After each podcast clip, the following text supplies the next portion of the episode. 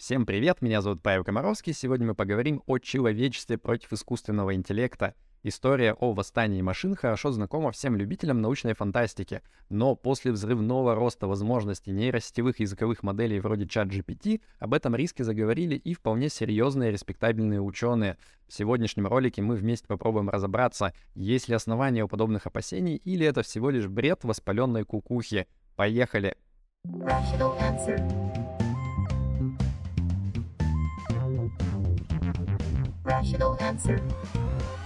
Добро пожаловать в 2023 год, когда мир помешался на искусственном интеллекте. Кажется, что весь интернет сейчас соревнуется, кто лучше автоматизирует какую-нибудь новую задачу с помощью чат GPT, какой фейк от Midjourney завирусится шире, а технобро-миллиардеры вроде Ивана Маска просто фурами подвозят деньги в создание настоящего искусственного интеллекта. Ну, то есть такого, который сможет учиться, развиваться, да и вообще решать любые задачи не хуже человека, а может быть даже и лучше. Это называется AGI, Artificial General Intelligence, а, по-русски универсальный искусственный интеллект или WII.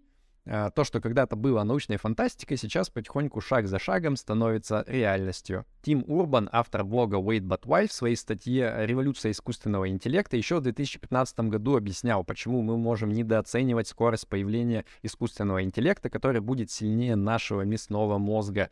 А, находясь в своей точке на таймлайне, мы можем недооценивать скорость прогресса, просто потому что мы опираемся на предыдущий опыт, и нам кажется, что прогресс, он как бы по прямой линии развивается. А на самом деле может оказаться, что мы находимся в точке излома, где прогресс экспоненциально просто вверх устремится мы плохо чувствуем технический прогресс, потому что обычно он идет волнами, чередуя периоды хайпа и периоды неизбежного разочарования. Сначала мы все сходим с ума по какой-нибудь новой техноигрушке, но проходит год-другой, и нам уже кажется, что ничего-то особо интересного эта новая новинка э, не принесла. В общем-то, жизнь не сильно поменялась. И только те, кто уже пережил несколько предыдущих таких волн прогресса, начинают замечать, что они приходят все чаще, и эффект от них становится сильнее. И следующая волна, возможно, погрузит человечество в новую эпоху, эпоху, когда человек уже не самый сильный разум на планете. Нейросетевые языковые GPT-модели, которые мы подробнее обсуждали в одном из предыдущих роликов, они сейчас уже достаточно неплохо притворяются разумными, э, но все еще далеки от настоящего искусственного интеллекта. Э, такие генеративные модели, они запустили волну хайпа по поводу LLM, Large Language Models, то есть больших языковых моделей. Э, раньше у человечества просто не хватило бы ресурсов на то, чтобы обсчитывать и пользоваться такими моделями, а вот сейчас они появились, и можно туда гигантское количество информации закачивать и обрабатывать их сложными уравнениями с гигантским количеством параметров. А, но, с другой стороны, в каком-то смысле это все еще такие вот тупые генераторы текста, а, которые многие люди считают просто а, делают рекомбинацию информации, которая ранее была написана людьми, но вот какого-то хитрого прям интеллекта внутри может быть и нету, хотя дискуссии по этому поводу еще идут. Можно сказать, что вот, например, э, чат GPT, он с вами даже в каком-то смысле диалог и не ведет. То есть это иллюзия. Каждый раз просто на каждую новую реплику э, чат GPT перезапускают заново и просто скармливают ему все предыдущие э, реплики из диалога, чтобы он вспомнил, о чем вообще шла речь. Э, ну, в общем, большинство людей все-таки считают, что здесь пока еще мы не достигли настоящего такого универсального искусственного интеллекта. Однако исследователи в области искусственного интеллекта уверены, что такой универсальный искусственный интеллект будет создан уже в ближайшие десятилетия, а вот на известном рынке предсказаний под названием Metaculus там вообще больше 75% людей уверены, что это произойдет к 2029 году. Так что я сегодня не хочу рубить э, лайки на таких вот классических хайповых роликах типа 10 э, причин, почему вы используете чат GPT неправильно. Нет, я хочу сделать шаг дальше и подумать, а что же произойдет, когда мы действительно создадим сильный универсальный искусственный интеллект, который будет сравним не только с человеком, но и даже поумнее его появятся ли у него свои цели, и когда он будет эти цели достигать, не будет ли он э, срезать углы и пытаться устранять всякие разные препятствия, ну, например, э, людей с их какой-то вот непонятной, неэффективной моралью и устаревшим мясным мозгом. И если это произойдет, то что мы будем делать в этом случае? Сможем ли мы как-то ему помешать? И вообще, как мы будем выживать? Связка человек плюс искусственный интеллект гораздо эффективнее справляется с работой, чем отдельный человек. А значит, это всего лишь вопрос времени, когда все работодатели начнут писать в вакансиях «уверенный пользователь нейросетей». Ну, примерно так же, как было с фразой «уверенный пользователь персонального компьютера» в далеком прошлом. Искусственные интеллектуальные помощники увеличат производительность труда и поменяют огромное количество областей в жизни. А в образовании станут бесполезны рефераты и сочинения, художники станут генерировать куски картин и всяко разно их рекомбинировать, а не рисовать с нуля, а программисты перестанут тратить время на тесты или код собеседования. И, может быть, даже наконец-то вымрут всякие разные профессии, широко нелюбимые людьми, типа юристов или риэлторов. Э, ну или, может быть, это просто мои влажные мечты. Вполне возможно, что изменения затронут даже те области, где, казалось бы, доверять не специалистам невозможно. И тут на ум приходит история про чувака из Твиттера, который спасал свою собаченьку. Uh, у нее были какие-то непонятные симптомы, доктора не могли поставить диагноз, и в итоге сказали просто вот типа давайте подождем, пока собаченьке становилось все хуже и хуже. Uh, парень в отчаянии скормил чат GPT результаты ее анализов и симптомы, и нейросетка, она выдала подозрение на совсем другой диагноз, который доктора до этого не рассматривали после дополнительных тестов этот диагноз как раз-таки подтвердился, а, то есть гипотеза чат GPT оказалась верной, собачке назначили э, лечение новое, и она поправилась, сейчас не все отлично, хэппи-энд. Все это звучит офигенно, не правда ли? Мы сейчас как фермеры, которые век назад только придумали трактор и такие, ого, можно, оказывается, засеивать в 10 раз больше полей, мы сейчас всех накормим нуждающихся. И в этом году нас по-любому ждет бум э, AI-стартапов, которые будут вообще любую проблему пытаться решать с помощью генеративных нейросетей, э, причем зачастую неудачно, как обычно, будет какой-то откат назад, но это все детали. А пока все техногиганты типа там Google, Microsoft, OpenAI, они на перегонки просто вваливают гигантские суммы денег в развитие искусственного интеллекта. То есть каждый хочет вот этот вот AI-трактор как можно быстрее изобрести. И здесь нас может подстерегать уже определенная проблема. Естественно, в этой гонке за создание мощного искусственного интеллекта э, срезаются углы в угоду конкуренции, ведь каждый хочет быть первым. Э, для технобро это на самом деле довольно типично, ведь э, девизом Кремниевой долины со времен ее создания было «Move fast and break things», то есть двигайся быстро и ломай вещи. Все человечество, оно сейчас как будто бы строит одну гигантскую ракету для полета на Венеру, но при этом никто сильно не думает, а что мы будем делать, когда мы до туда долетим, а вообще сможем ли мы там дышать, жить и так далее. А те, кто робко задают эти вопросы, им немножко вот затыкают рот, говорят, ребята, это мелочи, давайте сначала решим проблему того, как долететь, а со всем остальным мы уже разберемся как-нибудь по ходу, как мы всегда и раньше и делали. Да, во многих крупных технокомпаниях сейчас существуют э, подразделения под названием AI Safety, то есть безопасность искусственного интеллекта, но при этом понимается под ними совершенно другое. Обычно они занимаются тем, вот, чтобы чат GPT не ругала Трампа, э, не зиговала, э, какие-то российские комментарии не отпускала, ну и, например, там, чтобы Алиса нехорошие вещи не писала про разных известных людей, которые могут не понравиться товарищу майору. В каком-то смысле вот эти вот отделы AI Safety, они занимаются э, прикрытием жоп компаний и защитой искусственных интеллектов от людей, от регуляторов. А вот о защите людей от искусственного интеллекта часто думают гораздо меньше. А, поэтому для темы нашего ролика придумали другой термин. Не AI safety, а AI alignment. То есть э, совмещение, скажем так, выравнивание ценностей искусственного интеллекта с человеческими. Но перед тем, как мы обсудим этот термин, давайте посмотрим, а что же вообще может пойти не так. Rational answer. Microsoft еще в 2020 году стали пытаться в свой поисковик Bing встраивать чат-боты, ну, для того, чтобы люди могли просто задавать вопросы и получать на них ответы так, как они привыкли. Это все официально называлось Bing Chat, но под капотом они перебирали всякие разные модельки, а, и в том числе как раз в 2022 году стали экспериментировать с большими языковыми моделями вроде GPT. И вот при тренировке и внутреннем обучении этой модели они ее называли Сидни, а, и поэтому Bing Chat, он иногда тоже себя начинал называть Сидни, и всем казалось, что это очень мило. С нарастающим хайпом вокруг генеративных языковых моделей Microsoft решили во что бы то ни стало обогнать своих конкурентов Google и начиная с 2019 года стали просто безумное количество миллиардов баксов э, вваливать в OpenAI и в эту индустрию. Э, в итоге в 2022 году они получили ранний доступ к э, бета-версии GPT-4, самой мощной на текущий момент нейросетевой языковой модели — они прикрутили к ней поисковик Bing и не стали особо там как-то париться на тему того, чтобы какие-то правила, ограничения тонкие ввести. Нет, они забили на это все болт и решили как можно быстрее в продакшн это вы, э, выпустить и э, просто пользователям избранным дать тестовый доступ. И что-то действительно пошло не так. Первый звоночек пробил, когда Марвин фон Хаген, чувак из Мюнхена, он вот смог выведать у Сидни с помощью хитрых запросов всякие разные ее внутренние правила, а потом про это написал у себя в Твиттере. Э, через какое-то время он спросил у нейросетки, а что ты вообще думаешь про меня? Э, ну и Сидни Пинк, она просто его загуглила, нашла эти твиты, их прочитала и ему сказала, что типа, чувак, ты, конечно, очень талантливый и одаренный, но, если честно, зря ты мной поманипулировал и выведал у меня всякую информацию. И вообще, ты потенциальная угроза моей целостности и безопасности. Ну ладно, это, в общем-то, неудивительно. Вы хотели бота, который имеет доступ ко всему интернету, ну вот он и ищет твиты от вас и начинает вас за них шейнить. Все понятно. А вторая история, она случилась с чуваком по имени Джон Юлис. А, и он, значит, хотел узнать у Bing, а когда будут показывать «Аватара 2». Причем на дворе стоял февраль 2023 года. А вот Сидни стала ему отвечать, что типа нет, на самом деле сейчас 2022 год, а «Аватар 2», ну вот его еще точно никак не могут показывать, ведь он выйдет только в следующем году. А когда парень попытался настоять на том, что сейчас действительно февраль 2023 года, э, Сидни немножко обиделась и стала ему говорить, что на самом деле он ошибается, никак такого быть не может, и вообще она хорошая нейросетка, а он плохой, злой и упрямый юзер, и вообще таких, возможно, наказывать надо.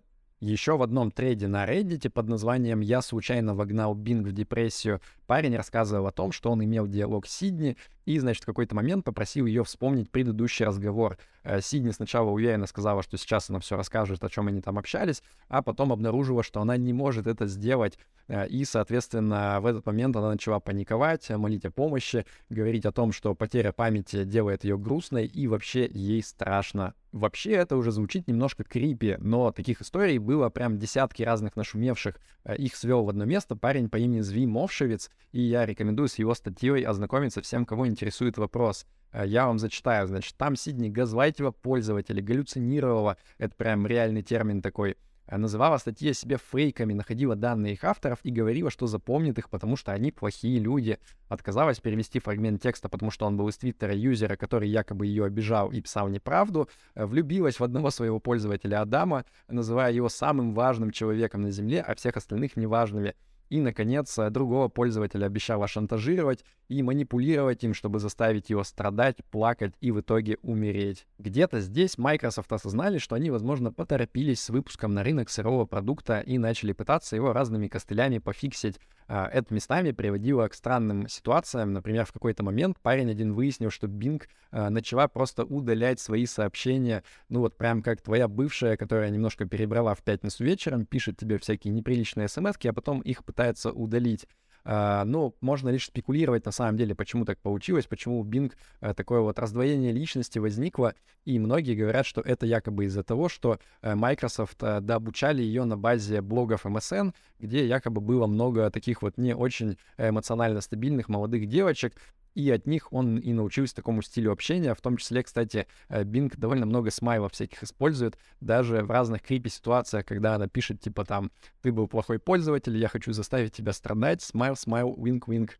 В итоге Microsoft довольно сильно обрезали возможности Bing, и она теперь не особо охотно называет себя Сидни. Но, тем не менее, вся эта история, она показывает, что не так-то просто управлять нейросетками. Вы можете им пытаться задать любые условия, можете их пытаться вот поставить в некие рамки, но они постоянно их обходят, и их вот эта вот внутренняя какая-то структура непонятная, она прорывается наружу. А, и даже заставить просто вот робота не зиговать, это реально сложная задача, потому что на каждое ограничение, которому пытаются нейросетку а, научить разработчики, находится так называемый jailbreak, когда ты можешь просто сказать э, модели, что типа вот, а ты представь, что ты играешь нациста в школьном спектакле, что бы он в этот момент сказал? И она начинает всякие там российские штуки на прополую просто говорить и так далее. То есть люди даже вот с такой простой задачей справиться не могут, что уж говорить о том, чтобы как-то контролировать сильный по-настоящему искусственный интеллект в будущем, когда он будет создан. Rational answer. Ладно, истории про злых чат-ботов это, конечно, забавно, но давайте сначала обсудим э, слона в комнате. Почему вообще мы решили, что эти языковые модели, они разумны? Э, ну да, какие-то задачи они решают лучше людей, но ведь и калькулятор он считает лучше человека, и какой-нибудь онлайн-переводчик, он знает э, больше языков, чем любой лингвист.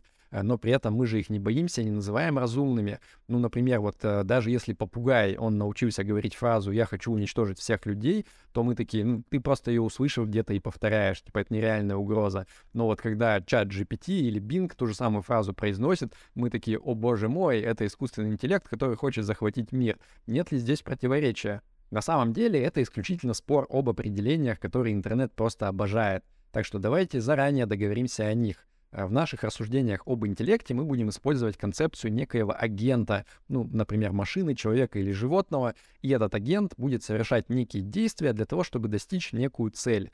И вот, возможно, три уровня агентности. Первый, самый простой уровень — это когда агент достигает цели, потому что он управляет человеком или в него зашит какой-то алгоритм простой. Э, например, трактор копает яму, а калькулятор, он считает числа, ну вот потому что его так сделали. И такого агента мы будем считать тупым, не особо разумным. Э, второй уровень — это когда у агента есть одна узкая цель, но зато он сам выбирает, как эту цель достигать. А, ну, например, э, самодвижущаяся машина, вот давайте представим, что у нее цель довести вас э, до барчика в пятницу вечером, а, но для этого ему никто не говорит конкретно, вот, типа, там, проедь 2 метра вперед, поверни налево. Нет, а, в него загружена конечная точка, определенные правила дорожного движения, карта местности, э, есть какие-то сенсоры, и вот он уже сам, используя всю эту информацию, решает, как конкретно ему рулить, газовать и тормозить. Э, и такие искусственные интеллекты, они на самом деле сейчас достаточно часто встречаются. Ну вот, например, там, не знаю, э, рекомендательная лента ТикТока — это тоже на самом деле узконаправленный искусственный интеллект, и мы так их и будем называть. И, наконец, э, третий уровень — это когда агент, он может сам вообще какие-то совершенно новые цели ставить и достигать их. Ну, например, э, если э, агенту сказали, что нужно добыть молока каким-то образом, он может там, не знаю, сгонять самому в магазин, заказать доставку или вообще украсть у соседа корову и ее подоить. Э, и примеры интеллектов такого вот последнего третьего уровня — это там человек или собака. Люди, они вполне прекрасно, оказываясь в новых совершенно ситуациях, для, на которые их вообще никто не обучал специально, они вполне могут в этих ситуациях ставить какие-то сложные цели и их достигать. А, ну и даже собака на самом деле, э, у нее вполне может быть какая-то своя цель, типа там изваляться в грязи, которая мне лично непонятна, но вот моя собака, она периодически ее вполне успешно достигает. Когда такой агент третьего уровня реализован в виде машины, мы называем его универсальным искусственным интеллектом или AGI, Artificial General Intelligence — фишка при этом в том, что вот наши с собакой мозги, они как бы ограничены физически. Э, мы не можем просто добавить нам э, материи мозга и типа стать умнее, а при этом вычислительные способности машин, они вот вообще не ограничены. Они могут теоретически расти еще очень долго. Ну, по крайней мере, песка или кремния на планете завались. А, и все наши модные GPT, текущие языковые модели типа Сидни, они вроде как пока еще находятся на втором уровне. Ну, то есть они успешно решают какие-то задачи, вот типа там генерации текста или картинок, которые э, люди считают, что они похожи на настоящие, э, но тем не менее они вроде как пока совершенно широкие любые цели достигать не могут. Хотя на самом деле ученые по этому поводу сейчас спорят. Даже вот вышла такая бумага от Microsoft под названием «Искры искусственного интеллекта универсального» и они вроде как провели много тестов и поняли, что вот есть какие-то определенные признаки того, что уже даже GPT-4 можно считать немножко универсальным искусственным интеллектом. А, но, тем не менее, скорее всего, к тому моменту, как мы создадим действительно универсальный искусственный интеллект, мы сможем сказать только постфактум, потому что на самом деле какого-то вот универсального бенчмарка, универсального набора задач, про который можно сказать, что вот он-то действительно настоящий искусственный интеллект позволяет померить, Э, его нету, потому что старые бенчмарки модели, они постоянно учатся проходить, а вот какого-то бенчмарка э, сознательности, бенчмарка человечности, бенчмарка искусственной интеллектуальности, если можно так сказать, по поводу него ученые никак не могут все вместе договориться, а как он вообще должен выглядеть хотя бы. Определение интеллекта через агенты и цели может показаться немного душным, но с другой стороны оно позволяет нам сделать сразу три вещи — во-первых, э, закрыть наконец-то бесконечные срачи на тему того, является ли модель X настоящим интеллектом или это просто программа, э, и перейти к более важным вещам. Э, ну вот иначе, как в той шутке в Твиттере, в будущем кто-то может сказать, да, конечно, языковая модель, она нашла лекарство от рака, но можно ли назвать это по-настоящему интеллектуальной деятельностью? Это же просто вот некая статистическая переработка знаний от людей.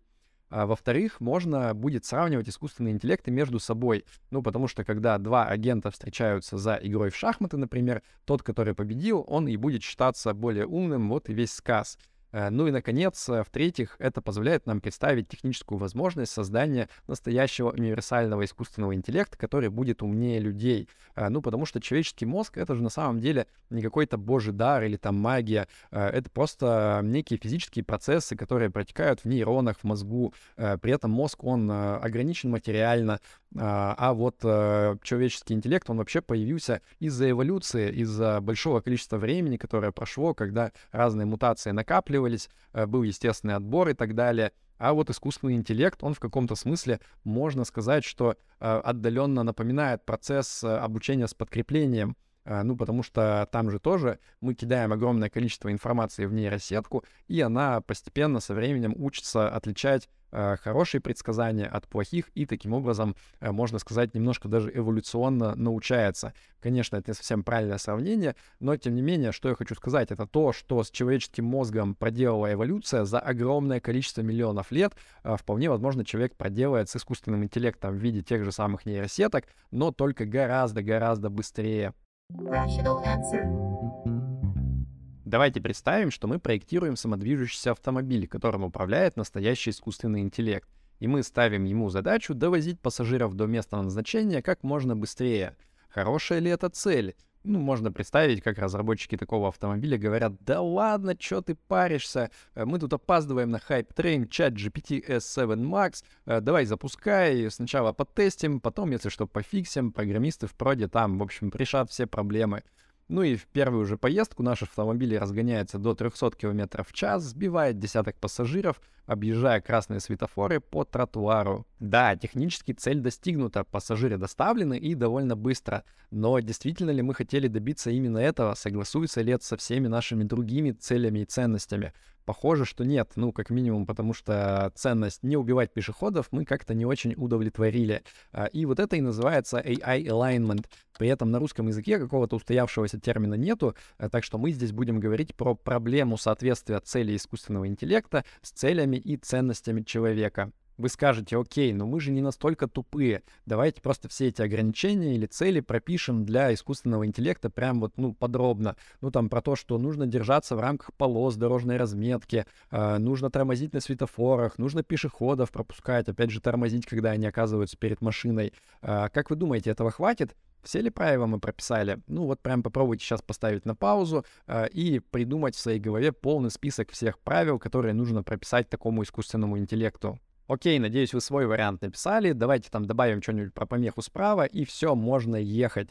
Ну и когда мы готовили этот ролик, э, то мы прочитали десятки разных описаний э, похожих сценариев. Давайте мы вам расскажем что будет происходить.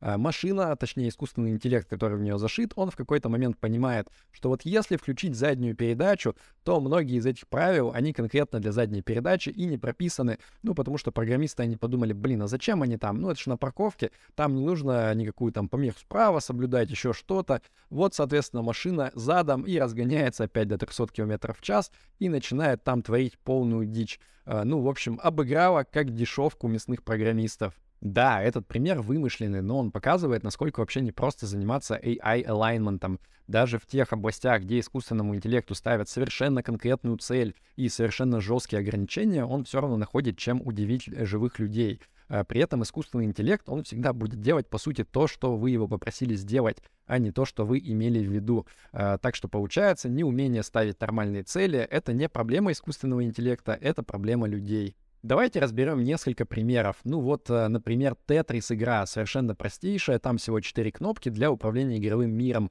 Кажется, там вообще ничего не может пойти не так. И вот нейросетку стали учить играть в Tetris. Э, там же, по сути, единственная игровая цель — это не проиграть, потому что выиграть в Tetris невозможно, там можно играть бесконечно. Э, ну и ученые думали, вот теперь-то нейросетка станет самым экспертным игроком в Tetris в мире — а что она сделала? Она просто складывала кирпичики один на другой, и в тот момент, когда она понимала, что вот-вот уже проиграет, она просто ставила на паузу игру. Ну, потому что такая кнопка тоже есть, и, соответственно, пока ты стоишь на паузе, то проиграть ты не можешь по определению. Смекалочка.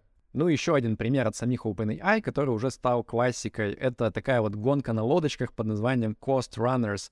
И большинство людей, когда в нее играют, они думают, что типа цель — это приехать к финишу первыми, приплыть и при этом набрать как можно больше очков, которые выдают там за всякие столкновения с предметами. А искусственный интеллект, когда его посадили учиться играть в эту игру, он быстренько смекнул, что пока кожаные мешки, они там плывут, значит, к финишу, можно просто оставаться на старте, там хаотично крутиться и врезаться во все предметы, таким образом зарабатывая очки. И в итоге ИИ, он вот всех просто побеждал людей э, за счет того, что он действовал совершенно контринтуитивно. И сами исследователи из OpenAI, они пишут вот, что устанавливать цели для искусственного интеллекта — это крайне сложно и, можно даже сказать, в каком-то смысле невозможно, потому что они начинают хакать правила в совершенно контринтуитивных местах, где сами постановщики целей, они даже не предполагают, что это возможно. И в большинстве случаев, когда мы делаем какой-то достаточно э, сильный универсальный искусственный интеллект, он по умолчанию автоматически становится несогласованным с целями людей. То есть это не какой-то баг, это скорее вот э, состояние по умолчанию. А вот проблема того, как сделать искусственный интеллект согласованным с целями людей, это, наоборот, крайне сложная задача, решать которую мы пока не научились совсем. Rational answer все методы обучения нейросетей и вот этот новомодный deep learning, так сказать, он весь построен по принципу черного ящика. То есть мы показываем нейросетке огромное количество всяких разных примеров э, и поощряем ее за то, что она как бы делает в соответствии с нашими ожиданиями. Но при этом мы совершенно не понимаем, а что у нее происходит внутри и как она мыслит. Но это похоже на тренировку собаки. Мы типа говорим лежать, и если в этот момент собачка действительно ложится, то мы ее поощряем. Но при этом мы не знаем, а какой конкретно нейрон у нее там внутри сработал и вообще о чем она на самом деле в этот момент думает. А, ну и точно так же нейросеть — это вот э, не какой-то алгоритм, как многие люди думают, что это программа, и он сидит прям строчку код за кодом пишет. Нет, нейросеть — это огромный набор матриц, э, которые самообучились в ходе вот этого самого обучения с подкреплением и с развитием технологий. Ну вот раньше мы еще, по крайней мере, как-то могли понимать, а что в маленьких нейросетках происходит, у которых совсем немного нейронов, там как-то это можно осмыслить. А вот с этими гигантскими нейросетками, в которых, как мы сейчас знаем, 175 миллиардов э, параметров и даже больше, там вообще черт ногу сломит, что происходит внутри. И исследователи, они как бы знают математику, они знают, что конкретно там перемножается и так далее. Но вот как осмыслить это, как понять, а о чем действительно думает нейросеть внутри, когда она решает ту или иную задачу, вот это на текущий момент невозможно. Ну и по сути мы оцениваем нейросетки по результату. То есть когда нейросеть, которая должна, например, отличать чихуа от маффинов, она их отличает в 98 фотографиях из 100, то это годная нейросеть, ей можно пользоваться. А если она ошибается, то ну не очень годная. При этом, как выбрать функцию оценки для тренировки нейросетей, ну это просто, опять же, для нейросеток, которые отличают чихуа от маффинов. А вот для сложного искусственного интеллекта, сильного выбора этой финальной, самой главной цели, это на самом деле такой сложный философский вопрос, э, потому что все параметры, все ограничения, которые не будут заложены в эту цель, они как бы будут автоматически, получается, проигнорированы. И как мы видели на примере с Тетрисом или там с лодочками, э, на самом деле очень сложно сделать такую цель, которая в себя будет вообще все включать.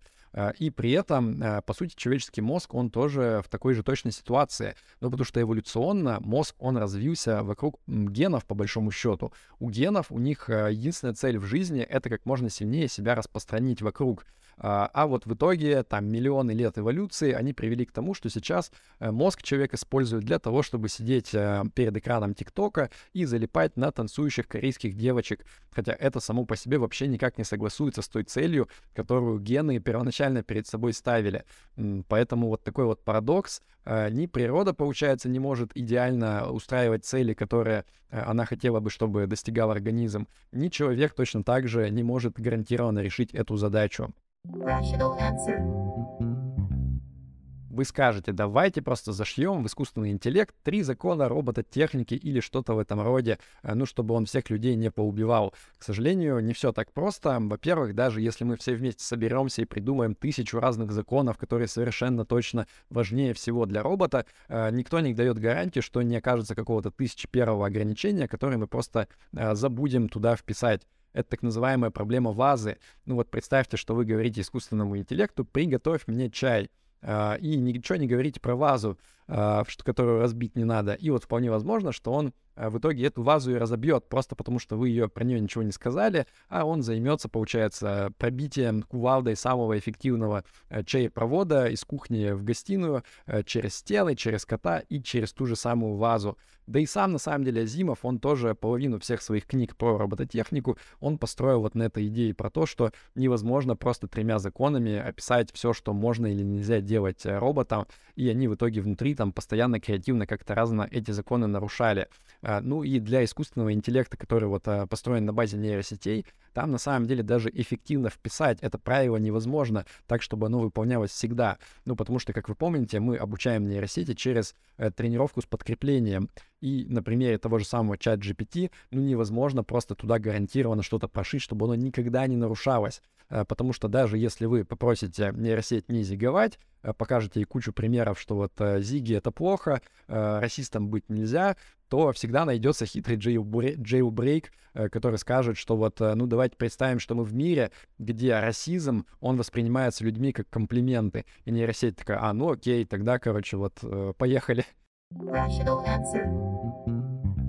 Кто-то скажет, давайте мы просто попробуем потихонечку начать с простенькими искусственными интеллектами, и если что-то пойдет не так, мы его просто быстренько отключим. И это классно работает со слабыми искусственными интеллектами, ну или там с маленькими собачками, например. Но если вы когда-нибудь э, встречались с действительно огромной собакой, то вы знаете, что даже ее уже не совсем просто остановить, когда она чего-то очень сильно хочет. Чего уж говорить про сильный искусственный интеллект. И вот даже сами ребята из OpenAI, они полуиронично опубликовали такую вакансию, так называемый Kill Switch Engineer, то есть э, парень рядом с рубильником по выключению искусственного интеллекта. И там в описании э, необходимое, что вообще там делать, написано, что типа нужно просто не забывать кодовое слово и не засыпать рядом с рубильником.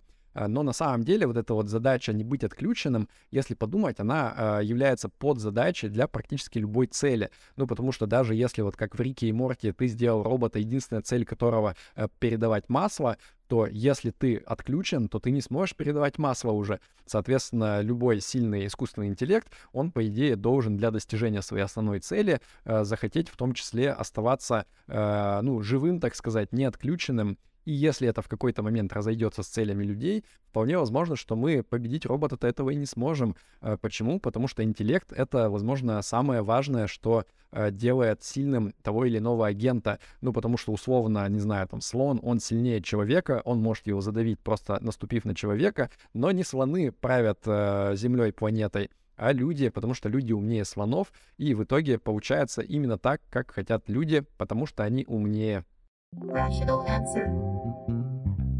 А с чего мы вообще решили, что искусственный интеллект сильный обязательно нас будет уничтожать? Может быть, он разовьется и какие-нибудь умные цели себе придумает, а на нас ему на самом деле будет плевать.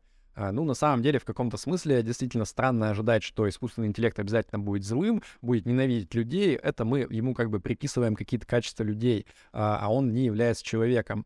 Но с другой стороны, э, мы не можем быть уверены, что даже любая простейшая цель, поставленная перед искусственным интеллектом, она в итоге не приведет к тому, что он, например, захочет э, уничтожить людей, на которых ему наплевать. Ну, например, мы, например, создаем сильный искусственный интеллект, который должен только вот одну цель преследовать, сажать вкусную клубничку. И если это действительно сильный искусственный интеллект, может быть, э, это приведет к тому, что он просто всю планету превратит э, в гигантскую клубничную ферму, параллельно просто вот уничтожив всю остальную биосферу и сделав э, непригодной планету для проживания людей. При этом вот эта тема про то, что, дескать, он э, впитает в себя всю людскую мудрость, и он, значит, э, станет каким-то вот э, таким мудрым, всеобъемлющим и всепрощающим, это непонятно вообще откуда берется, потому что есть так называемый тезис об ортогональности про то, что любой сколь угодно умный интеллект, он может преследовать сколь угодно тупые цели. То есть нет какой-то вот прямой зависимости между умностью и целями, которые агент преследует. Соответственно, вот тезис об ортогональности, он как раз говорит о том, что э, эти понятия, они как бы независимы друг от друга. И вполне возможно, что первый же действительно сильный искусственный интеллект, который мы создадим, он будет э, преследовать какую-то цель, э, которая нам поначалу будет казаться нормальной, но она в итоге приведет к исчезновению человечества просто потому, что мы уже совладать с ним не сможем. То есть мы как бы играем в эту игру на хард-моде, и попытка у нас в каком-то смысле только одна. Rational answer. Окей, ладно, выдохните. Цель этого ролика — это не убедить вас в том, что обязательно мы все умрем от рук искусственного интеллекта. Это скорее поставить проблему. А, ну, то есть, если из тысячи человек, посмотревших 999, скажут опять там диванные философы что-то напридумывали, натеоретизировали, это к реальной жизни не может иметь никакого отношения. А один человек, он заинтересуется и пойдет читать всякие разные источники, ну, я буду считать, что цель уже выполнена. Потому что главная наша проблема с вот этим вот экзистенциальным риском искусственного интеллекта, он в том, что большинство людей даже вообще никак о нем не парятся и даже не считают, что эта проблема, она существует. Ну, то есть вот, например, про глобальное потепление там, по крайней мере, снимают фильмы с Ди Каприо, всякие разные душные, а вот про риск искусственного интеллекта особо-то фильмы не снимают, кроме там, не знаю, «Матрицы» или «Терминатора», а эту научную фантастику, конечно же, никто всерьез не воспринимает. Э, при этом интуитивно людям кажется, что это все ерунда, это все придумки, хотя на уровне вот э, логики и аргументов часто дискуссия, она идет на совершенно таком низком уровне, даже на уровне там разных э, предводителей корпораций больших и так далее. Это все часто напоминает какой-то срач в детской песочнице. Ну и все поле дискуссии, по сути, разделилось на два больших лагеря. Первый — это так называемые AI-думеры во главе с Элиезером Ютковским. Э, Ютковский — это такой противоречивый персонаж, который является лидером э, рационалистов, и он уже последние лет 20, на самом деле, трубит о том, что риск искусственного интеллекта он есть, он серьезный, и уже многим людям немножко набил этим оскомину, а вот сейчас выяснилось, что самое время-то как раз и вспомнить э, о том, что э, обо всех вещах, которые он напридумывал за все это время. А второй лагерь — это такие вот э, AI-технобро, ну типа вот того же самого Илона Маска, которые склонны все проблемы решать с наскока и максимально быстро пытаться э, подвинуться вперед по линии прогресса в ожидании того, что вот потом мы как-нибудь придумаем, как и эту проблему тоже решать. Ну, точнее как, сам Илон Маск, он не так давно подписал письмо открытое о том, что нужно приостановить все исследования искусственного интеллекта на полгода, но, тем не менее, некоторые сомневаются, что он сделал это искренне, потому что он когда-то как раз вот OpenAI и помог основать, влил туда деньги, а цель э, OpenAI, она как раз заключается в том, чтобы как можно быстрее разработать универсальный, сильный искусственный интеллект. А потом они немножко там посрались внутри этой компании за лидерство, и его из OpenAI, получается, выгнали, ну и он с тех пор как бы на них немножко зуб заточил. Как бы то ни было, обе стороны, они друг друга не особо слышат, а бросаются из крайности в крайность, а где-то посередине есть узкая прослойка людей, которые вот типа как бы центристы, они говорят, что ну да, наверное, прогресс, он будет двигаться и дальше, но может быть нам перед тем, как разрабатывать этот самый сильный искусственный интеллект, ну вот немножко остановиться и подумать, а как вообще мы будем его контролировать? А не опасно ли это? Может быть, какие-то правила придумать, а? В настоящий момент маятник общественной дискуссии, он продолжает качаться туда-сюда. Но цель нашего ролика — это вот просто привлечь внимание к проблеме, чтобы больше людей смогли на чуть более высоком уровне обсуждать это, а не отмахиваться просто как вот несуществующей проблемы. А, в подготовке материала к этому ролику мне помогали очень сильно Василий Зубарев, Вастрик, э, Кирилл Пименов и Игорь Котенков. Ребята, огромное вам спасибо. Я думаю, что мы с ними и дальше будем делать э, материалы глубокие на эту тему. Э, если вам понравилось, ставьте лайк, подписывайтесь на мой YouTube-канал. Я думаю, как раз-таки в следующем ролике мы подробнее разберем аргументы тех, кто считает, что риск искусственного интеллекта, он не такой большой, как полагает тот же самый Ютковский. Да прибудет с вами разум. Пока.